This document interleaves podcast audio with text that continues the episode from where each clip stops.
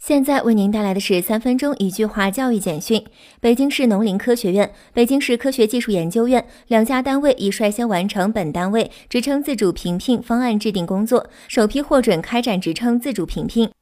近日，有不少网友呼吁有关部门进一步加大监管力度，同时加强对学生的理财教育和防骗宣传，别让校园贷成为校园害。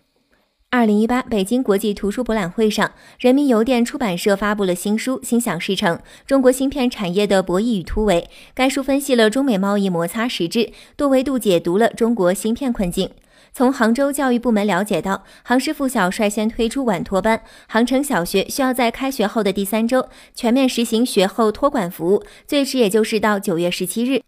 吉首大学在理论创新方面形成了连片特困区蓝皮书一大品牌，出版了《连片特困区统筹发展与多维减贫研究》等系列著作。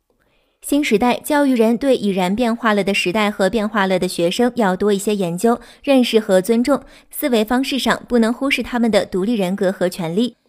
二零一七年中国残疾人事业发展统计公报显示，全国有一万多名残疾人被高等院校录取，一千八百多名残疾学生进入高等特殊教育学院学习。湖北省鹤峰县下坪乡民族中心学校学生李一奎，八年里无论风风雨雨，用自己柔弱的双手推着比他重三分之一的轮椅同学上学。江苏省兴化市辖区内水网密布，新学期来临前，为了方便学生，兴化市招标采购二百五十八辆智慧校车，用于接送中小学和幼儿园学生。日前，二零一八年江苏省研究生科研实践创新大赛在南京启动，其中智慧农业、无人机、计算机视觉等前沿热点领域首次被纳入其中。四川省广元市利州区范家小学校长张平原的一条朋友圈火了，是乡村教师杨秀丽仅带领十二名同学参观学校的开学第一课。据统计，丽水市景宁畲族自治县农村小规模学校初中占比百分之九十，小学占比百分之八十，十五人以下的微班接近全县农村教学班的一半。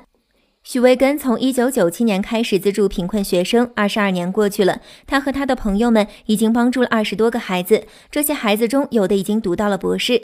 现在，类似代写店家越来越多，为了争夺客源，店家间大打价格战。通过对店家写手群的调查，论文代写已成了产业链。山西省家庭教育促进条例正式开始实施。该条例旨在促进家庭教育发展，保障未成年人健康成长，提高家庭成员素养。